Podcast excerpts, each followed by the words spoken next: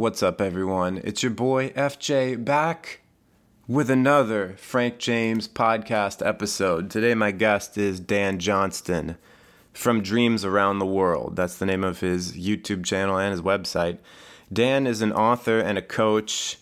He's lived all over the world, published a bunch of books, and he's out there helping people realize their dreams of working for themselves, becoming location independent, and basically designing an awesome life for themselves. Today's episode is sure to be one of the best. I had a great time talking with him, and I hope you'll get a lot out of the conversation as well. Now, a quick program note your boy FJ doesn't really he thinks he's good at the technology but apparently not this time around and I didn't have my proper microphone routed to the whatever thing that was recording. I don't know how it happened. I don't know. So instead of sounding rich and creamy like this, it sounds like this. Very high quality, am I right? So I hope you'll bear with me on that one, but it doesn't sound. It's you can hear me. You can understand the words that are coming out of my mouth. So without further ado, let's meet up with Dan Johnston from Dreams Around the World and just have some fun, man. All right. Well, Dan, thanks for joining me on the podcast. I appreciate it. Awesome. Thank you for having me here. Yeah. So I need to start off with an apology to you because you messaged me like a year ago. I don't know if it was you or maybe uh, your assistant, but I, you know when YouTube had the messages uh, back in the day. I do. I do. Th- thankfully, got rid of, and you or someone from your channel messaged me and was like, "Hey, let's collaborate," and I just ignored it. So, so I want to apologize because in many ways it was like, and it wasn't until 2019 that I started to do collaborations because I think in some ways I had imposter syndrome before then, and I felt like if I collaborate, then you know I'm going to be out of my league with with other people. I don't know why I thought that, but uh, yeah. So it uh, it would have been me messaging then. Um, I don't remember sending that, but I do. Uh, it it uh, it would have been me. Um, what's what's funny is and I hope this isn't dredging up anything weird, but I remember at one point you did a video about um, a breakup and then like some delays with your videos or something around this. Oh, and yeah. I had actually meant to reach out to you then as sort of fellow collaborator, like, hey, if you need to chat, dude, or support on your channel. And ENFP thing, like, had the good thought and just didn't actually send that message. Uh, yeah, well, I I appreciate in uh, retrospect the thought now now that I know. Uh, yeah. So I will uh, record an intro afterwards, but uh, just to kind of get back into introducing the people in my audience who may not be familiar with you, your uh, YouTube channel and your your website, I guess your business is called Dreams Around the World. And right now, you're speaking to me from Prague. So a lot of what you do is uh, is about travel and being location independent. Could you uh, expound a bit on what it is that you're all about and what you're trying to to help others accomplish through your work? Yeah, yeah, uh, definitely. So, like you said, the the travel is a bit of a theme. Um, I left Canada. I'm originally from Canada in 2012, and I had this dream of living in five countries before I turned 30. Don't ask me exactly the background of it, but it was just what I wanted to do. And um, sort of evolved over time with like uh, talking about personality types and personality psychology was that thing I would always do. Like if I was out on a mm-hmm. date or just talking with friends, it was a topic I was really into. And for a while, I was in this weird spot where um, a lot of my website, I was talking about working for yourself, like freelancing and travel. And then I was also into the psychology stuff, and it didn't really fit together. And at some point, I just said, screw it. I'm going to talk about everything at once. and Yeah. embrace these different topics. And there'll probably be people who are interested in all of them, or maybe they all fit together, which it turns out they, they do. Um, Partially, oh, there, there we go. Smash the, the mic. Smash Um, the mic, yeah. And uh, yeah, so what what I've eventually figured out after many years, my like tagline, if you will, which took forever to figure out, is what is it? I help you become the best version of yourself, all while creating the most awesome life possible for you and those you love. So that's sort of the the the put together tagline.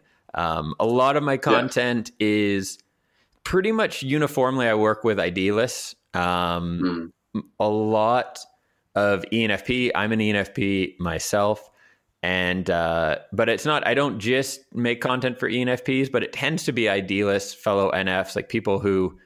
Can we Mm. swear? Is there a swearing thing? I'll, I'll bleep you out. You can swear. I won't bother. I'll just, I'll say another word. But, you know, pe- people who who care, right? People who um, People give an F if you will. people who give. I was going to say an S, but an F too. Oh, okay. yeah.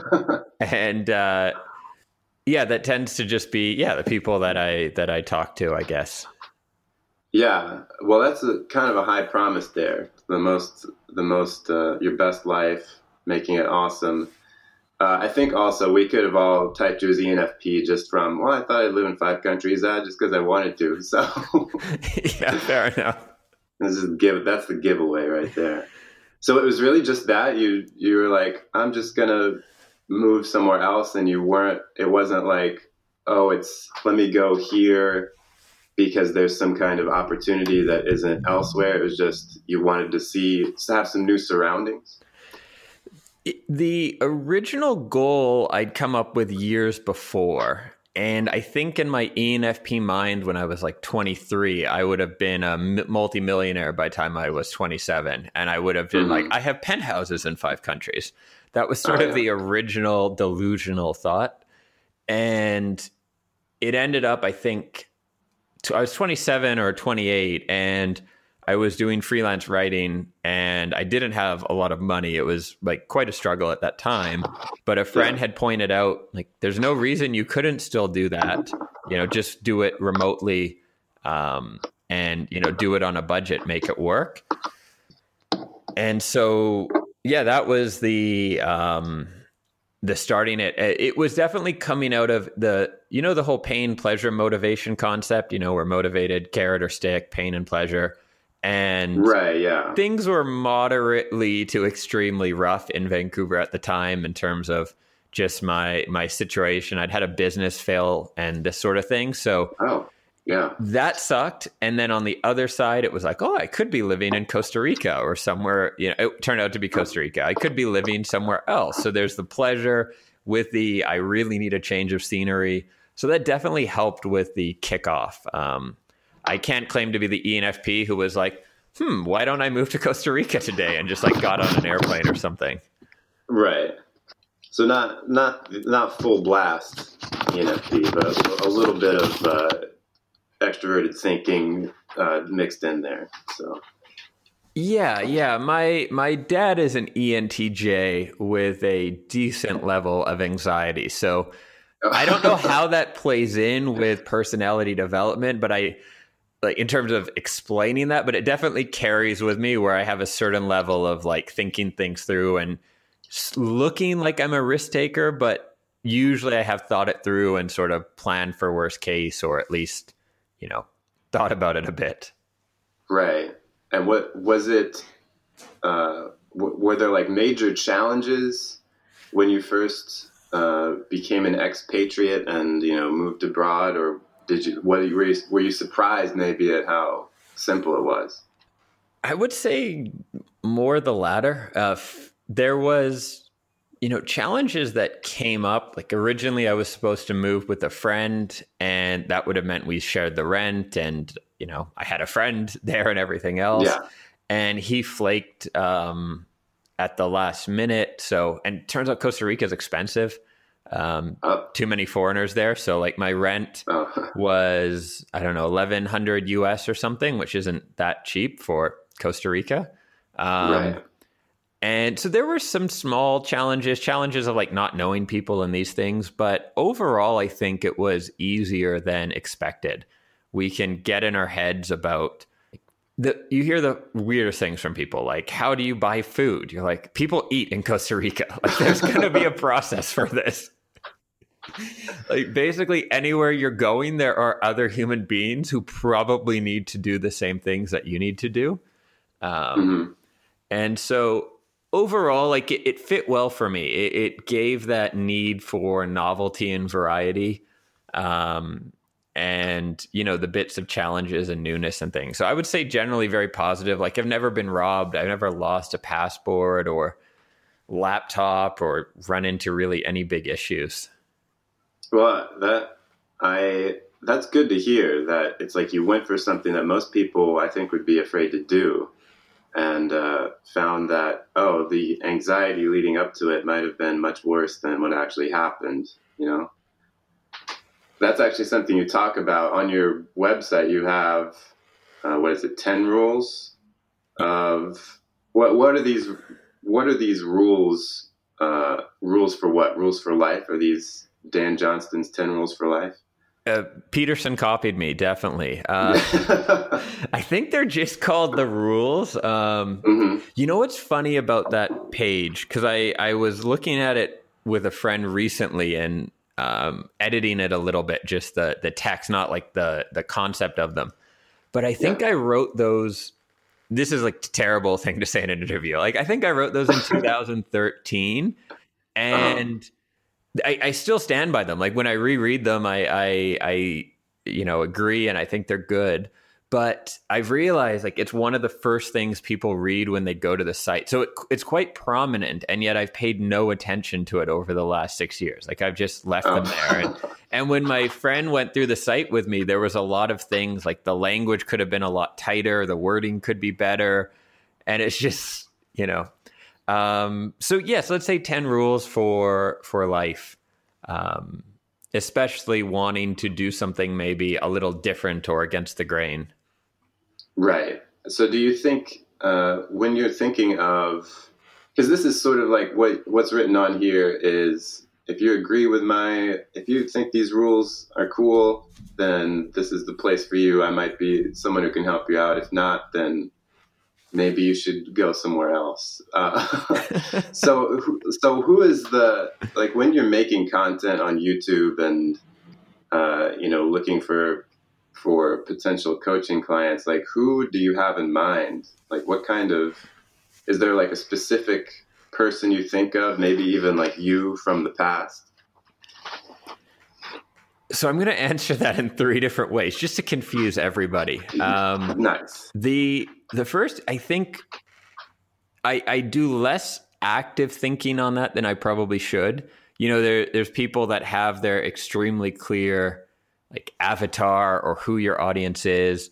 And one of the things I've found that um, makes things a bit easier in a way is just speaking as you would to a friend or just sharing like yeah. not overthinking it and then your audience self filters in a way rather than if I if I went really like NT on it and was like, okay, this is my audience. It's 36 year old recently divorced men and then I spoke to that, then I'd always have to remember to speak to that. It would take more work. Um, but uh, yeah, I would say it's often people wanting to make a change. Um, that's one of the things I think I help people do well. When I look at what I've also been able to do well, I haven't made millions of dollars or got a six pack but I've been pretty good at making big changes, like moving somewhere new or quitting a job, like without any savings in the bank or things like this. Um, mm-hmm. So, people wanting to make a change, generally, people who care, uh, they don't just want money. Like if they were offered, I used to ask people this question in college for, I don't know where it came from, but was if you right now could get a job where you would earn $200,000 a year every year, pegged to inflation, and all you had to do was show up in an office from nine to five. And the work wasn't torture, it wasn't fun. It was like mediocre work, right? Um, yeah. would you take that job? But you could never leave. You could never reinvest the money into, you know, and quit or something. That was what you had to do until you retired. And that was sort of my question to test people. I remember asking a friend who is now a lawyer, and his answer was like, "Yeah, that's why I'm going to law school. Like that's exactly the life I planned out." And yeah. My answer was was always no. And I would say that people I work with, it would oh, be. I think I lost you. Uh, can you still hear me? There we go. Yeah. So the last thing I heard was my answer was. So my answer was always no. I wouldn't take that. And I would say generally the people I work with, well, not generally, always the people I work with would probably say no as well, where you'd prefer, you'd not opposed to money, but you want to do it in a way where there's some meaning behind what you do. You enjoy the day to day. It's not, I'm going to sacrifice the next 30 years so that I can have some money and retire at some point or something like that. Right, exactly. You I mean this is touching on something that I think is a I mean that's a big dividing line. You know, if you want to say there are two types of people in the world, it's sort of like do you want the security, which there's a lot to be said for that, and I can't I can't say that I'm not on that side. Or do you want the like you say the meaning, the the fulfillment and it's difficult I think to always say that 100% one is always better than the other. Um, I mean, I don't know. If, if only you could have both, you know? I mean, I think that, I mean, a lot of people have gotten both. Uh, and maybe that's kind of, I don't know, maybe that is sort of a, a false dichotomy we tell ourselves when we take these big risks uh, that it's either uh, security and being miserable or you know total chaos but uh, feeling fulfilled whatever that is but uh, i don't know maybe if you're fulfilled then you don't mind so much about the lack of security uh, i don't know yeah um, it probably depends too on the the inputs or the way you look at it so for the certain kind of person, if uh, like the way one way I would look at it a bit differently, just to help myself with the you know risk taking or anxiety or whatever, is yeah. is a normal job really reliable anymore? You know, our parents' generation was a little bit different in terms of yeah. you could get that good job and have six weeks vacation and you know earn enough money and whatever. Right, and have pension and everything. Yeah, and and so is it like for me, is it more secure? I actually think it's less risky to do my own thing because if I was to get a job, eventually I would probably quit or be fired and I'd be unhappy. And so there's probably a better chance of me being financially stable at age 50 going the route I'm going than if I did try to force myself into someone else's box. So even though on the surface it looks more risky. I bet if we had some INTJ do a bunch of calculations about it and figure it all out, they'd probably come back and say, actually, this is you know less risky than uh, whatever other approach. Right. Yeah. Well, I mean, I guess when you think about it, when you go far enough up the chain, uh, even with a big corporation, at some point there, it is someone who has gone into business for themselves. You know, so it's either you're reliant on someone else taking the risk or you take it yourself. You know, it's where does the buck stop? But just because the risk doesn't necessarily lie with you personally, it doesn't mean that you won't uh, necessarily suffer any consequences if things go south. Yeah, definitely. I imagine right now if you were working your your butt off to become the the manager of Huawei in America or something, you know, you're like, I'm the store manager now. I've got my money. Like, uh, well, beyond your control, you're now fired. Right. Yeah. Right, exactly. What do you see as being like the biggest barriers that people have when they want I don't know if want to make a change is the best way, but to change, to like taking those risks? Is it just simple anxiety or is there more to it, do you think? Um I think I was actually just talking to a friend about this today. We were walking through a cemetery, which doesn't, uh, it's not as creepy as it sounds. They're very big, beautiful cemeteries here, and it's a sunny day, and we went out for a walk. But um, I'm planning at the end of this year to go essentially like nomad again for quite a while. So me and my girlfriend will we still have to discuss the details and and come to an agreement and figure out where we want to go and stuff but essentially go back um, and maybe go to South America or somewhere. And when I first made the decision and like thought, actually, this would be really in very ENFP fashion. Like it came to me one day, and by lunchtime, I was like, I'm to do this. This will be great. I hope she says it's okay. Um, is over time because we haven't firmed up any plans now i do find myself going back and forth like oh i really like my apartment here and rents have went up when i come back you know or yeah. what about my friends and and what i was discussing with my friend is there's there's something nice about a permanent decision that you can't go back on mm-hmm. and so uh, i think often people get stuck in the back and forth. Like I want to do this, but I'm not, uh, you know, just overthinking every single detail. And I found that if a decision or if a situation is conclusive, like you have to do something, or um, this is a little extreme, but even like if you're um, get diagnosed with something bad, you know, something that you don't want to have. Yeah I think the process of waiting for the results is probably more painful than getting the results in terms of mentally, where once we know we're in a situation, humans are really, really good at figuring out what to do and solving problems and dealing with it.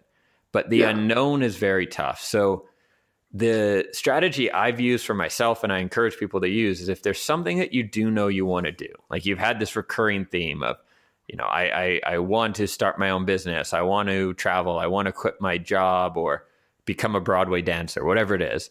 And mm-hmm. it keeps coming back to you. Find a decision you can make that you can't really come back from. And then uh. that locks you into it. And then you'll put your brain more in problem solving mode instead of debating mode, if that makes sense. Yeah. Uh, yeah, what it sounds like, really, uh, especially in your case, I mean, that I think this is a, kind of a universal human thing. But in terms of personality type, for someone who has lead extroverted intuition, such as yourself, that your autopilot is seeing all the possibilities, uh, you know, and drawing all the the different pathways that things could go down, and then what you've what you've been able to tap into by making those decisions where you're kind of boxed in a bit is uh, going to the inferior function and like limiting down the choices, like narrowing down exactly uh, what it is that you're going to do rather than keeping things open, which I imagine, which is it's a scary thing for anybody, but especially for an ENFP. That's like doing that's like going against your programming to limit things down. So whether you realized it or not, so yeah, I, I, didn't think of it that way, but that that definitely makes sense. And um, on the on the note of extroverted intuition, it then lets you redirect it maybe to problem solving. Yeah. So if you right you know, quit your job and you're like, oh crap, now I'm broke and I need to figure out what to do now, but at least I don't have my job. You can redirect the possibilities to what can I do now? How can I make money? What should I spend my life doing instead of the should I quit? What like if you direct that intuition towards the bad things that could happen, it's a nightmare function, right? Um, yeah. And so if you can kind of direct it to the problem solving, the positive side, whatever, it's definitely definitely serves you better. Yeah, and that you know that made me think of earlier. You mentioned that uh, you had a business that failed. And in a way, did you find that when you were put in that position, that automatically kind of limited uh, choices? Did that free you in a way because of that? Or did you find it still sort of like, you know, the nightmare of, oh, I failed? There was an aspect that was freeing. Um, I was definitely in a high stress throughout the whole situation Um, yeah. So not necessarily at my best, but I remember there's a thing some entrepreneurs say like the worst case I'll become a bartender. I remember a good friend of mine said this. He he had no stress about his business because he used to be a bartender. He's like, it was the best job of my life. It was way more fun than having this business. So oh, yeah. if it fails, I'll become a bartender again. Like I'm not worried. And so when when that happened, unfortunately, to become a bartender in Vancouver, you need to be extremely large chested or have like ten years experience. Like oh, okay. a man with no experience does not get hired as a bartender. And right. but a friend of mine managed a kind of nightclub bar, a Western bar, and I, I'd also borrowed some money from this friend. And so he was like, I need someone to help out. You can be like the assistant to the assistant bartender, basically the guy who cleans up puke and the toilets. And so I did have this experience where I went from uh, having people working for me and an office and you know, a bit of an ego trip for sure, as my mom uh, put it. You were you were quite a little asshole before then. Um, great mom, and uh, so I had this experience of going from that to working at this bar, and then at the same time that like I worked there for two nights, and a bunch of people I knew on sort of very mixed terms, like people I would not want to come in while I was working there, like cleaning up puke so it was just mm-hmm. like in one night, it was just the ego. It was painful, but then it was like you woke up the next day and was like, that wasn't so bad at all. Like, whatever. Right. And uh, there was a cute girl working there that uh, gave me her number. Never actually answered anything I sent her, but nonetheless. Right. so there was like positives from it, I mean, right? Where at the end of the night, I was like, that wasn't so bad. Like, it, it could have been a lot worse. And so that I think does help with um, like doing something and failing. It's never as bad as you think it will be. And I had it about as bad as it could get, I would guess. And it was mm-hmm. still okay. That made me a better person. I think it made me smarter and um, probably helped with thinking, you know, as rational as an ENFP can be, it probably helped with that. Yeah. Well, if this ties into one of these rules that you haven't looked at in six years, is take take risks and realize most punishments never arrive.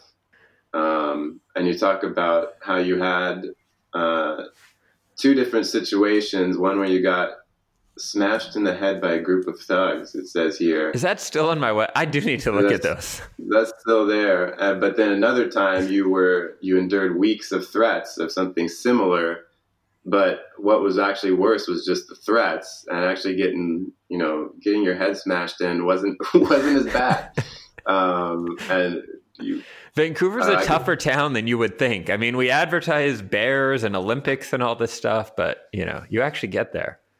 Yeah, you know, as an American, I have this image of Canada where it's just like, you know, no, you, the, even the thugs would apologize after they beat you up. So we have uh, not to go too off topic, but we have we have a fine. lot more fights than Americans. I remember I did a road trip uh, down to Washington, and mm-hmm. My friends were doing some stupid things, and there was no threats of violence. And we the the theory we came up with is because anyone could have a gun. You're not gonna you're not gonna punch someone, or a bouncer isn't going to rough you up because you might have a weapon or come back with a gun or something.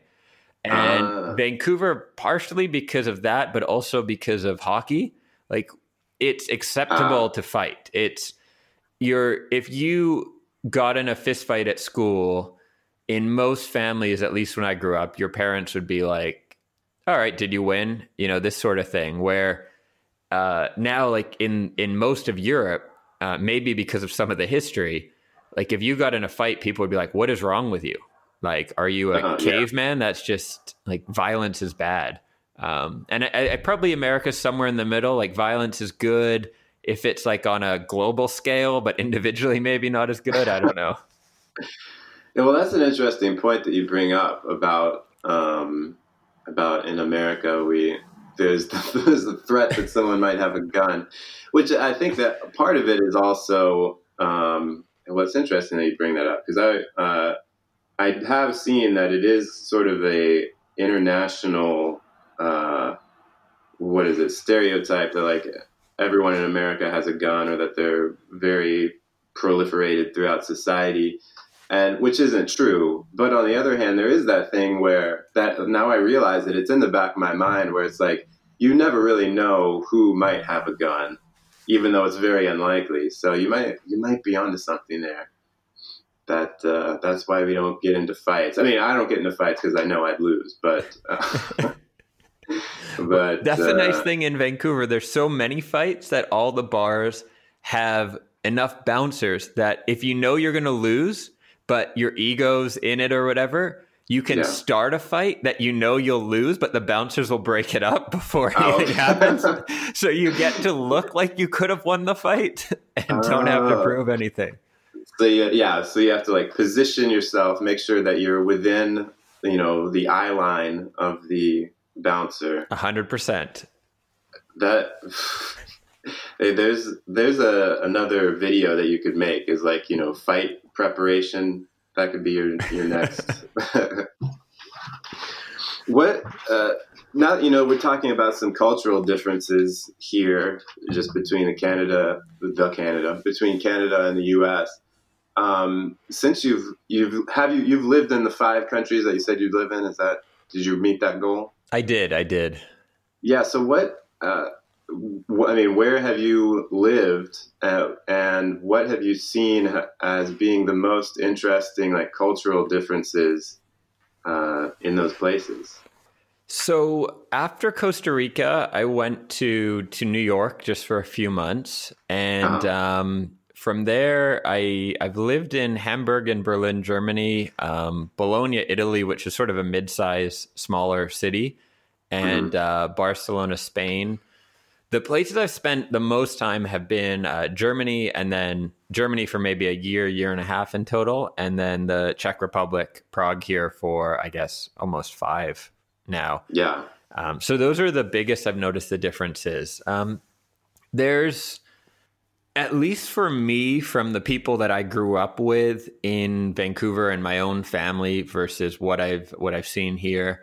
There's definitely differences in like relaxation and work for work's sake and kind of that work life balance.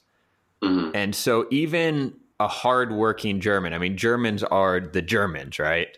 Work hard, yeah. industrious people. And they will finish like they work nine to five, let's say, and at five they leave and they go meet their friends or whatever. And on weekends they go to their cabin or go to their lake or something like that. Um, in one of the interesting things with the Czech Republic, and, and this is true for a lot of the former communist countries or former Soviet countries, is uh, a lot of people have a cabin or second home. So I think the Czech Republic uh-huh. has the highest second home ownership in either the world or at least in Europe. Um, oh. I hope someone doesn't fact check me, but that's what I've heard. and uh, I'm not I'm not going to say fact check me. Don't fact check me. Just believe it. And so what I what I heard is during communism we have this this view that it was it wasn't good. Very few Czechs will be like, I miss the communist days, right? Some right, of the yeah. older people, but they had basically forced recreation. So everyone had a cabin, and on the weekends, it was like, hey, go to your cabin, spend time with your family. You were highly encouraged to take a vacation. I think it was once a month, uh, take like a three day weekend or things like this. Mm-hmm. And so even the very, you know, the communist times or industrious Germany, there's definitely more consistent kind of vacations, um, more of this like when you stop work, you stop work. You go, yeah. you know, whether it's France and you go have wine or Germany or whatever. Um, so that actually, that combined with the fact that everything is really old here, actually, I think helped me with some of the uh, ENFP tendency of shiny object, like right. wanting things to happen really fast. It, I learned mm. to slow down and look at okay, that church took 30 years to build. I'm expecting this to happen in a week. Maybe I can slow it down a little bit, you know, and right. um, th- in turn, not change direction uh, nearly as much. Um, what else? I think the phone obsession is still here, but less so. Like you're not seeing as many AirPods or earbuds, whatever they're called, Um, Yeah. If you're out for uh, at a cafe or for dinner, most people at most tables don't have their phones out. Uh, I haven't been all over America too much. I, I think the last time was New York last year. Uh, But it, I do notice a difference with that. The amount people are kind of in their phones, Yeah, it's like 100% of the time almost. which is not probably the healthiest thing, unless they're watching our channels. Then it's completely acceptable, then of course. do it all day, you know. All day. Get that Uh, watch time. Like and subscribe, hit the bell. Um, and there there is some there's definitely i think more conservative mindsets not in terms of like drugs or sex or any of the fun stuff but in terms of uh people like there's there is the attitude in america and canada and australia and and that to a lesser extent of like you can do anything you know work Yeah. hard like go after your business go for your dreams and that's not as much here. There are entrepreneurs in Europe, but they're definitely, on the whole, not as innovative or not as risk taking. Um, a lot of the bigger companies in Germany, there's one that I'm forgetting, but it's owned by two brothers, and they basically just knock off American. Like they have their fake Airbnb and this sort of thing. Like they localize it for Europe before the companies get here. Uh, So less kind of innovative risk taking, I would say. Um, yeah, I totally get what you mean. Yeah. Um, the only other thing that comes to mind, my brother was visiting me recently, and this came up, and there were two things that uh, I think it was a Spanish friend pointed out or shared the differences. One is North Americans, we always tell people when we're going to pee. So if you're like at a table, like Europeans will, I never noticed this until he brought it up, but Europeans will just get up and go. But we'll always be like, I'm going to the bathroom now, as if like people needed to know. And then the other thing is asking people what they do. So Ah, very common, you know, the first thing people often ask. I noticed it was the first thing my brother would sometimes ask people and Yeah. what what I would have done back home. And it depends on the country, but there's uh, friends of my girlfriend, guys that I've been out with probably a dozen times, um, you know, having dinner, drinks that I'd consider friends. They've been to my house, and I don't know what they do for a living. I don't have a clue. They could be an engineer or they could be a like rock star. It just Yeah. like doesn't always come up. Um, and I don't know whether that's good or bad, but it does take a little bit of the the judgment out because when someone does tell you what they do, you you can't help but make assumptions. If someone says they're an accountant, you're going to assume Yeah. things. If someone says they're a stripper, you're going to assume things that they're a good dancer and have great cardio right. and yeah. and so it um that that's the difference. I've heard in country like very traditional places like portugal that if you ask someone before you've had dinner with them it's considered extremely rude. Like you'd never ask someone what they do. You'd first have to like get to know them quite well. Um, so that Right. that maybe that says a lot about kind of where people's heads are at or maybe it's just a tradition thing. I don't know.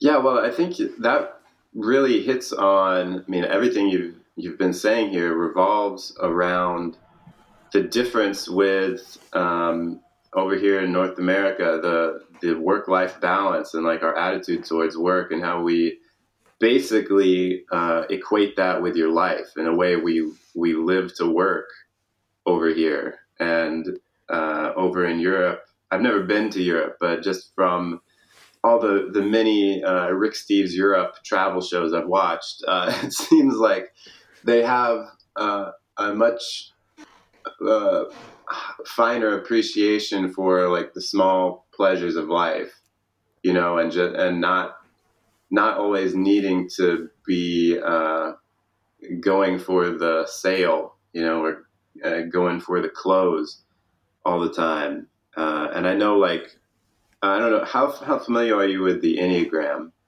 Not very much. Um, it's something actually listening to your your podcast with I think it was with Eric where I was like, okay, Yeah, maybe I'll look into up, this yeah. more because people comment all the time on my videos.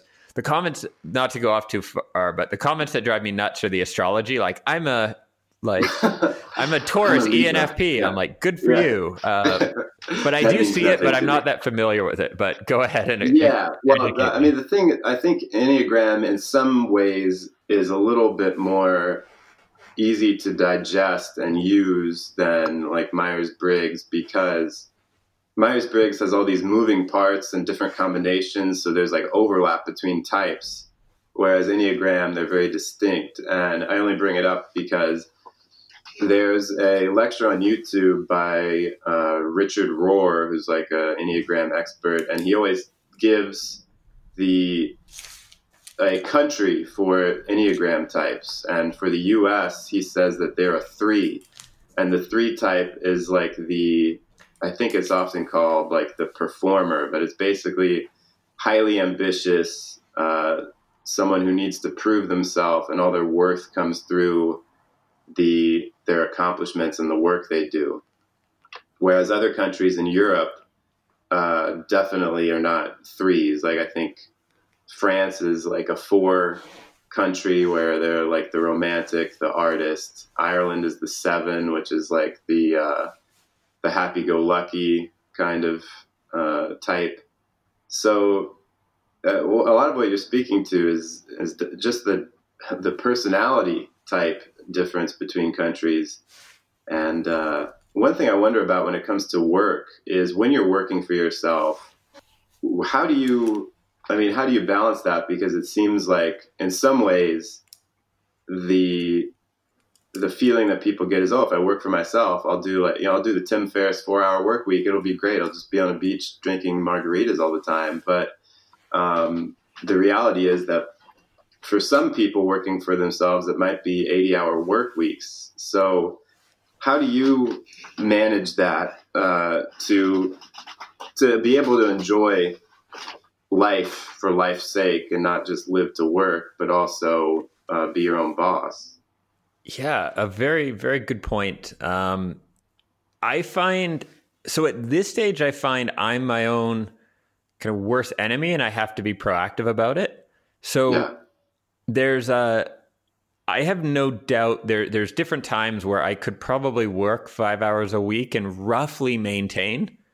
Um, Yeah. if not possibly grow. Um, if I was really disciplined with exactly how I spend my hours and kind of that time.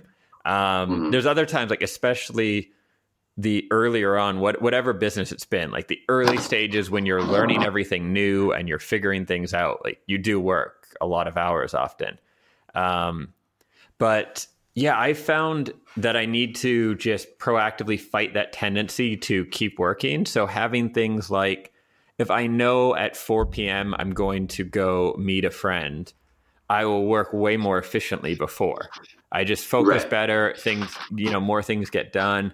Same with like taking weekends off, uh, where if you're the thing that happens to me if I don't police it, and it happens, I think, to most people when they start off, is all time becomes working time, and then your efficiency kind of falls in half because there's no deadline, so there's no pressure, so you just kind of go and like check email and check comments or whatever, and um, so part of it is that discipline, like giving yourself a, a, a fixed schedule and trying to make social plans and other things uh, to to be like the cutoff. And Right. um, and then the other thing that I, I try to do on more the bigger picture is be aware of like what I do well, um, what are like my superpowers, and also where can I contribute the most to my own business. And Yeah. then I've been actively trying to work, whether it's through software or through uh, other people I work with or through just whatever to eliminate the other things so that I can spend my time doing the things that I actually do well and that are more like higher leverage, if you will, and then not do the other stuff. So that's kind of the big picture. And then the day to day is like being disciplined, taking lots of breaks, making social plans, that sort of thing. So it's, it's actually like a discipline to have time off rather than just, yeah, just let it totally bleed into everything. Yeah. Which you would Which think is- would be easy for an ENFP, but it's it's a struggle often that I have to figure out. Right. Yeah. I was just listening to uh, one of your podcast episodes about type A and type B personality and how uh, you said you're kind of a type A and giving advice for other type A's uh, that they should tap in a little bit to that type B personality from time to time. If I may summarize. Yeah, Uh, yeah. Um, and it's something I had thought I was more type B because I have adopted some of those things because you hear enough people talk about taking breaks or learning to relax. And so I've kind of learned to do that. But clearly, under the surface, I'm wired the type A, you know, goal driven, not in a, Mhm. an extreme way. Like, not, I'm not really competitive, but in a like everything needs a purpose. Like, why am I doing this? What am I, you know, how's it going to benefit me or benefit my mission or, you know, have a purpose basically? Right. Where would, where do Um, you think you fall, A or B? Uh, definitely type B. Yeah. Well, I mean, I say that because I've, uh, I don't know, like I, I probably have a very skewed perception of myself, and like I took the Big Five test. I don't know if you've ever taken that, um, but I got a very low score in conscientiousness, which is like basically, you know, are you type A or type B? And I think though, but when I've been talking to people about all the stuff I'm doing, it I'm, I'm actually I actually work a lot, but it's on stuff like YouTube and uh, other artistic things that I guess I have it in my brain that those those are not uh, that doesn't count, you know. so what really count what really counts is uh, you know making a lot of money at a day job or you know um, running a marathon or something. So when I guess it's I think it's the kind of thing where you will overlook the things you're good at. And I think especially in when it comes to bringing it back to personality typology, we get bored by our when we we're talking about our um, like dominant function it just it doesn't seem exciting or fun to us because it's um, because it's obvious, you know. And so, in a way, it's like when you're doing something that you're really good at, it doesn't feel like work, and so it uh, it seems like well, I didn't accomplish anything. I was just doing what I'm good at. What feels like an accomplishment is when you're really grinding and you did something that was hard, you know. Very true. it's- very true. Yeah, so it's difficult for you know. So I would say I'm Type B. Wh- I mean, comparatively, uh, I've seen people who are way more Type A, but I think it. I think it really depends on what arena of life you're talking at, about because I think anyone can be Type A in some field, even and maybe uh, maybe that's the key to life. Maybe I've discovered it as I'm ta- talking it out here that to find the thing that where you can be Type A is uh, you know maybe your calling. I don't know. Yeah, yeah, it's um it's it's one of those things too where we yeah, like you said we definitely undervalue the things we do really well. And that too like people often will really undercharge or they won't believe that they can do something they want to do because they're like no one would pay me to like play music. You're like, "Yes, they're called musicians. People do that." you know, like that's um they're like I only can earn money doing something that sucks or whatever to them. right. Yeah. Right. Exactly. I mean, I don't know. Did you find that when you when you went into when you created dreams around the world? Did you have some of that? Uh, some of those beliefs that oh, I'm I really shouldn't be able to make money off of something that I enjoy, or were you like, had you grown enough by then that you were like, yeah, I should do this? I was pretty good on it. Uh, I, I had some self doubt from like a stress, there's no savings in the bank sort of thing. But in Yeah. terms of whether it was a real thing, I had had enough of a peer group, I, I think at that point, for probably four or five years of knowing other entrepreneurs and people who were in the coaching world or so it was real to me. It was like, oh, you can do this. This is a real thing. I know people who've done well in it. Um, not necessarily the exact same thing, but sort of the same world, right? Like, um, whether it's Right. like knowledge or making videos or whatever. Um, and so it it did seem more real to me at that stage.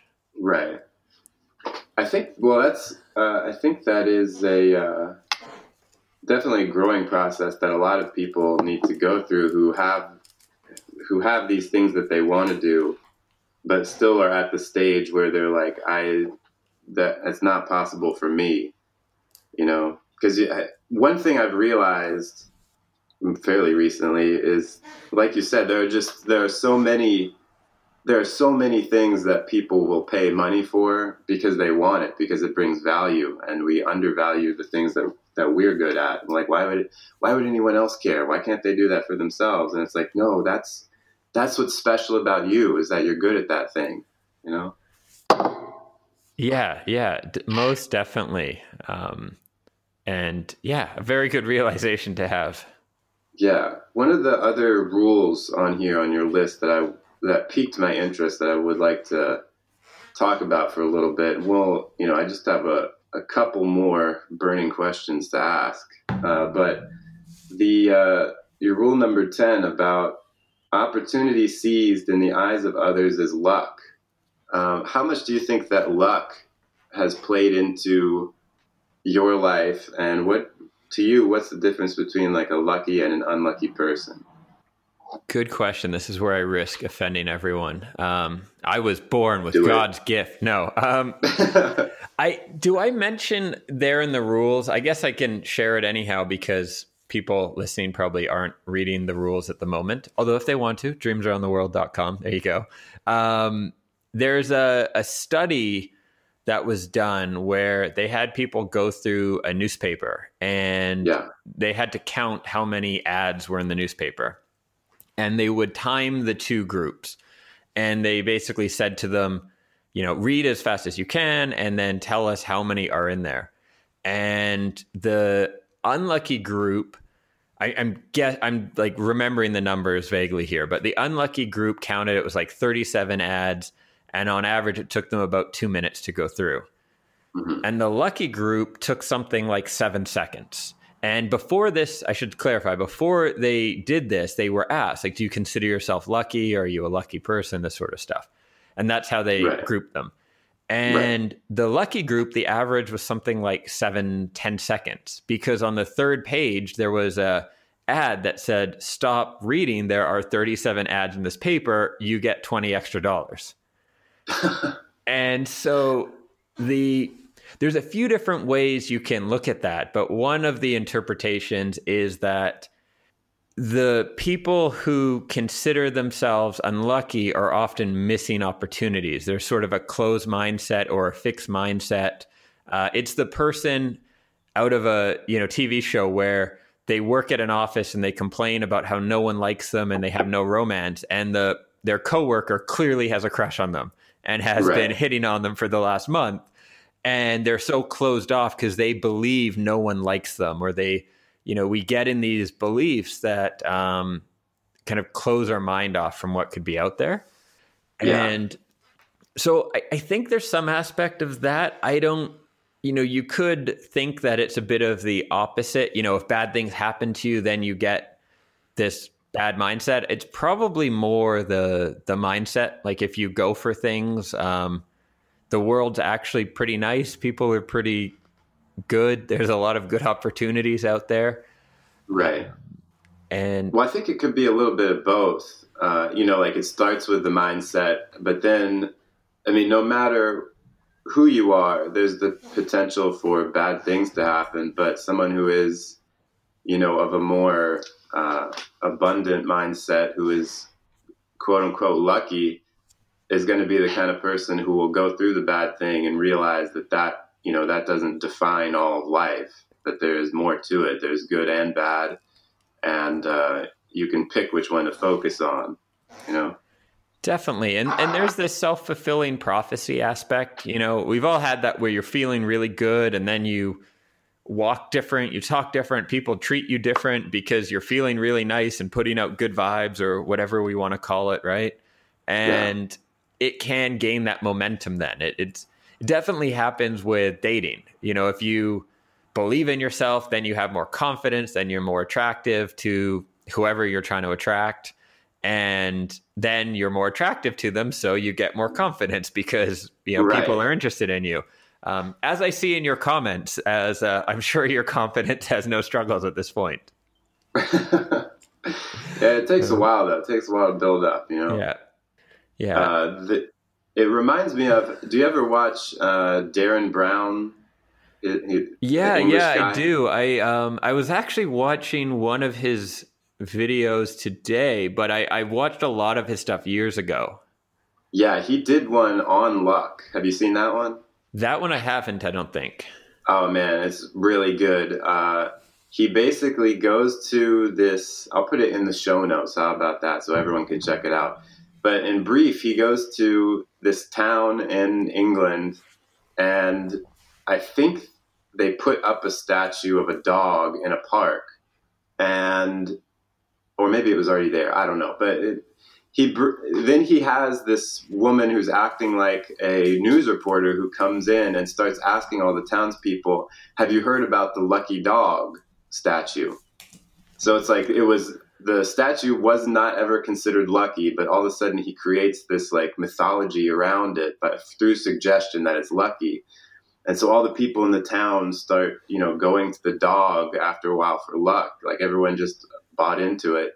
And um, you know, typical Derren Brown. And then then he like profiles specific people to you know and their journey with luck. And it really just came down to what you're talking about there with like having your eyes open for opportunity and that being the difference because there was one guy i think his name was wayne the the butcher in town who considered himself very unlucky. And they did all these experiments where they were trying they were trying to give him good luck. And they did they even did stuff like throw a 20 pound note on the ground and he just walked right by it because he wasn't he just didn't have his eyes open. He didn't think he was lucky. And now i don't know if it's just like you generally just don't look for opportunities and that's what makes you unlucky. I think that's basically what it is. And they had to literally uh, i think they had a thing where they literally had a truck drive by that said wayne call this number. You won like to get him to win this prize and he ha- he saw it twice before he even called the number so um, I, I mean it really goes to show that there are people who are so convinced that there are no opportunities that they just pass right by them. They literally will walk right past a good opportunity. And uh, you know, at the same time, there were people in the show who considered themselves lucky, and they just took all the opportunities. Like they, Derren Brown manufactured opportunities, and they caught them all. So there really is something going on there with you. You create your own luck by just keeping your eyes open. And uh, Definitely. Sadly, though, I'm not sure if this is a rumor or not, but I think the butcher ended up getting like hit by a car and killed. So at some point, years now, afterwards, sad, but does it not further prove?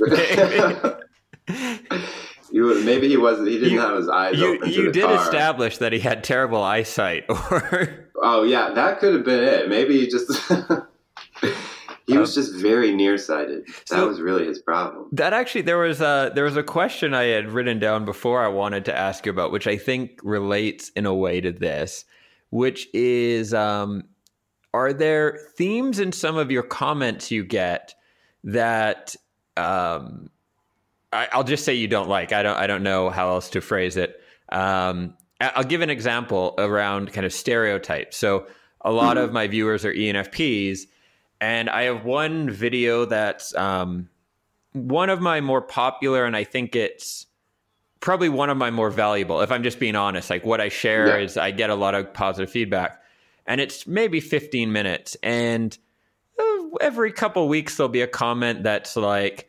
ENFP here, video too long, can't pay attention, haha. and fortunately, there's enough ENFPs who will comment back like, you're a disgrace. Like, shut up, Right. that's not who we are. But I see these kind of comments, and they also, the, the- I mentioned the ones who are like ENFP Virgo, where I'm like, that isn't a great, um, I don't love that. Uh, Right. But the reinforcing of the negative stereotypes, do you see that as well? Yeah, I. Uh, it's not as prevalent, I think, as it maybe used to be because I've started to be a little bit more aggressive in my videos to try to, you know, shake that out of people's minds. Awesome, but, awesome. Yeah, there definitely is this element, and you know, I was buying into it too when I first started, which is why you see like a kind of a shift from my earlier videos where people and I talked about it in my last video at the end. People use their personality type as an excuse and they don't want to grow. And one of the big things that I harp on, and it's an idea that I got from Dave Powers, Dave Superpowers, is uh, the key to growth is to look at the cognitive functions from your personality type that you like to use and dial those down so that you can develop the ones that you're not good at. So for an INFJ, that would be your thinking and sensing. And I used to get more comments. For this last video, since I kind of called it out, I didn't get as many, but I did get one where they're like, no, this is bad advice. Why would you tell me to develop the stuff I'm bad at? I should really just focus on my strengths. And on the one hand, it's good to know your strengths because that makes you unique and you can, you know, parlay that into something that someone else couldn't. But you're, you, it, it would be like um, being the guy who has really strong, beefy arms, but then your legs are sticks. You know, it's like, yeah, you can win arm wrestling contests all the time, but uh, you are still massively underdeveloped in another way. So maybe at the gym, instead of focusing on your bicep curls, you do some squats. Uh, so I do, yeah, I do occasionally get those comments, which kind of bother me that people, I'm, I'm giving them my idea on what to do to grow, and they don't want to grow. They want to, I mean, they don't want to grow the things they're bad at. They want to just continue to grow the things they're good at, which I think could work out for you maybe even for a long time, but at some point it'll come crashing down because you're massively underdeveloped in another way. And uh, it, it just takes a certain amount of, it's scary, you know, it's scary to do the stuff you're bad at. So it's a, um, it's a really good, uh, good point and good topic. I, I do talk a lot.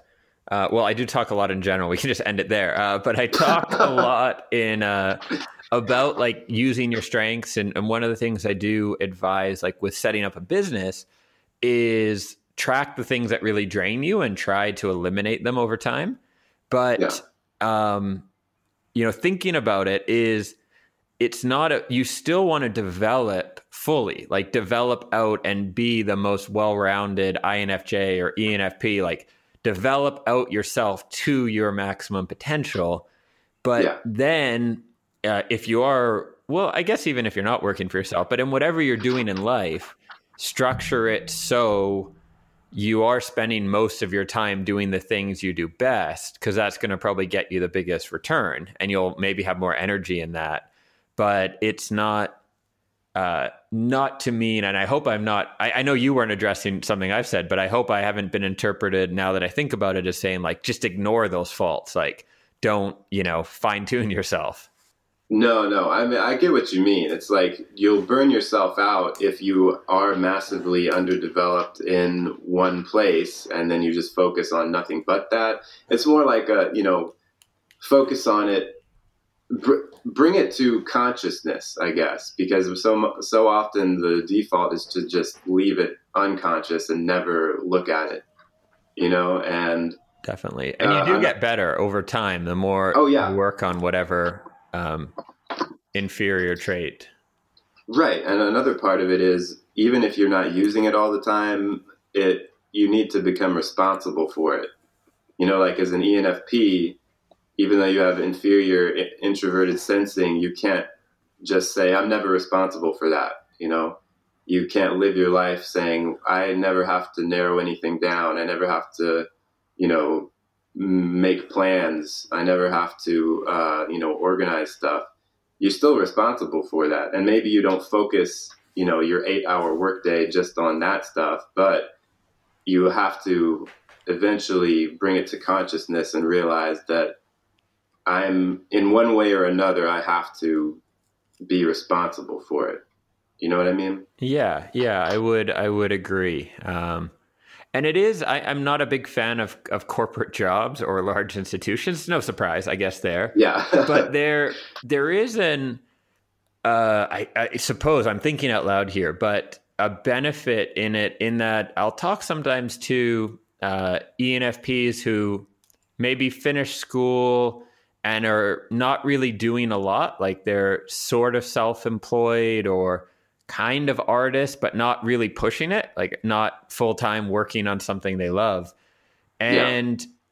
having a corporate job or being in the military or something like that probably isn't the most fun, but it does force you to build some of these inferior parts of yourself because of the external pressure and realize like um, an ENFP with a corporate job will probably be on time most of the time and get the work done because they have to and then develop themselves more whereas uh, without that we definitely have to think and, and everyone has to think um, proactively about their weaknesses and become aware, like you said, and then work to develop them. Right. Yeah, it's it's about building yourself up so that even if you have you know you have your natural strengths and yeah use those but it's a, uh, in many ways it's about preventing being blindsided by other stuff you know the stuff you're bad at to become at least confident so that you don't uh, so that you're not 60 years old and having some kind of extreme crisis because you've been ignoring something your whole life. Yeah, that wouldn't be fun. That would not. No. Generally, not recommended.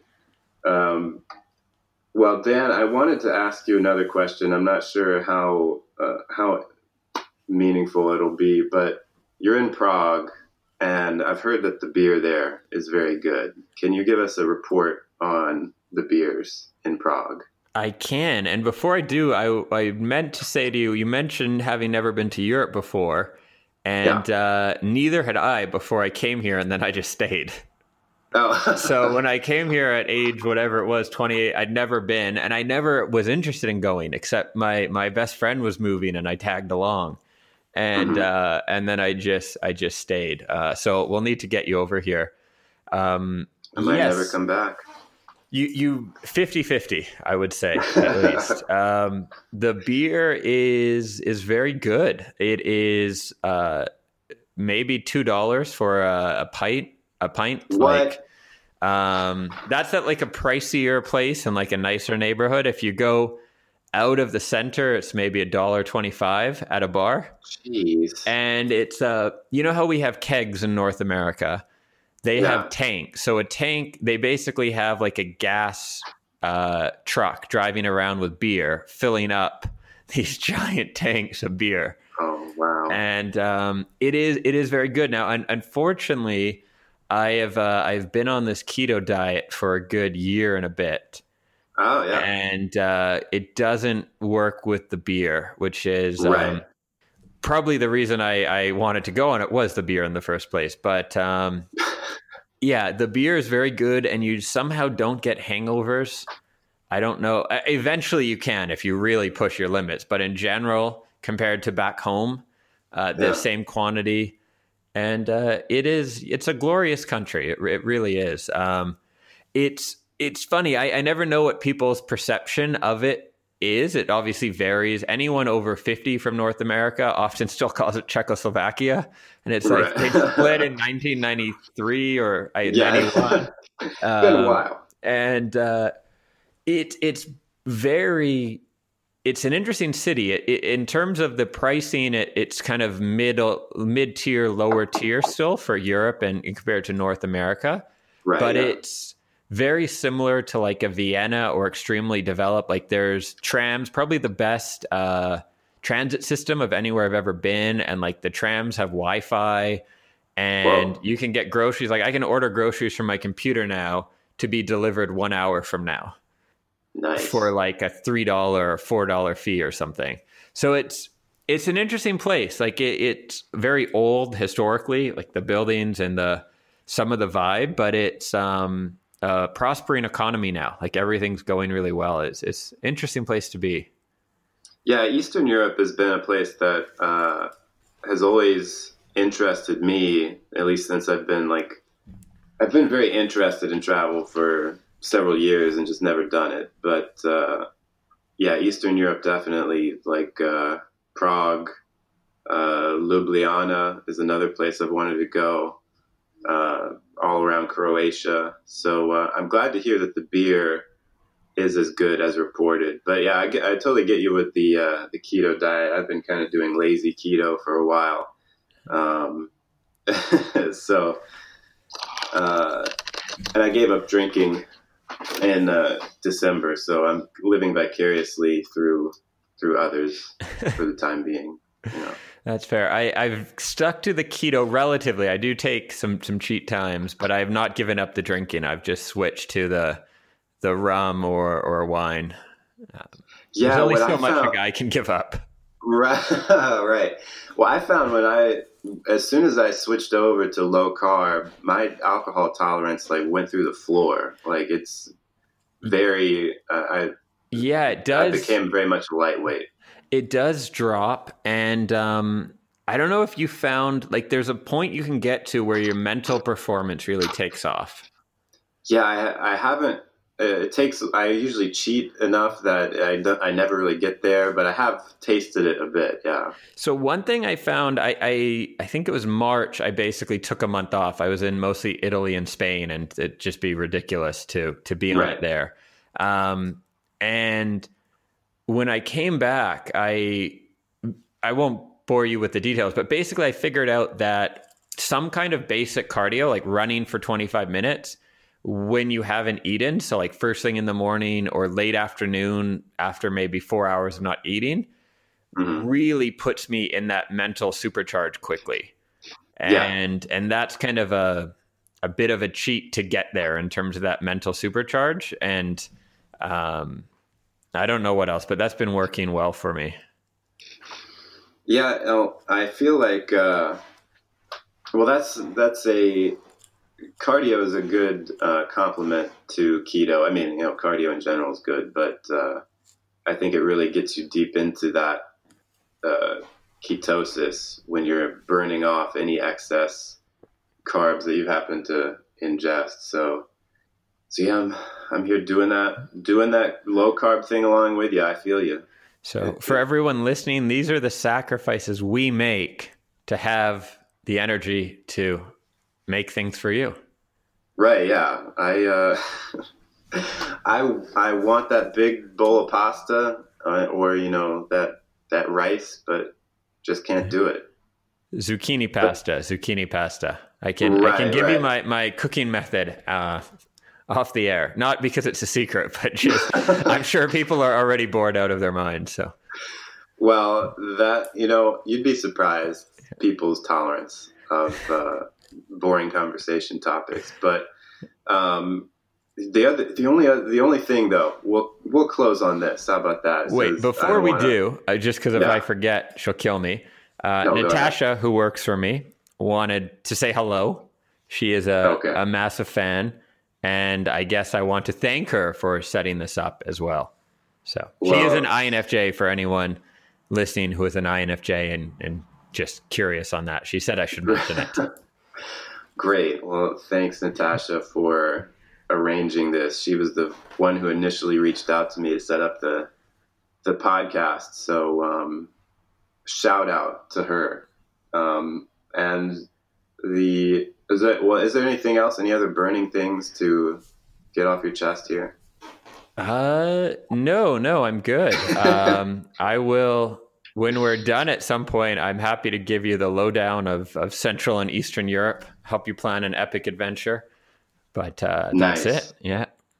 Very cool. That uh, the only other thing I was going to add to the keto conversation is the problem is, and I experienced this last weekend, as soon as you, you know, have a cheat meal, have a bunch of fries or whatever, you feel like you've gained like 10 pounds overnight. It's that's the this the drawback of it. You get that water weight.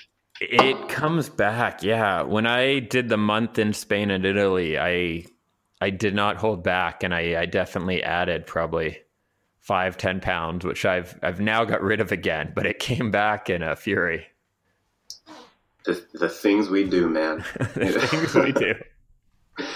All right. Well, Dan, thank you so much for being on the podcast. I hope we can do it again sometime. And uh, where should people check you out if they want to see more of what you do online? Yeah, so YouTube and my podcast are both just Dreams Around the World.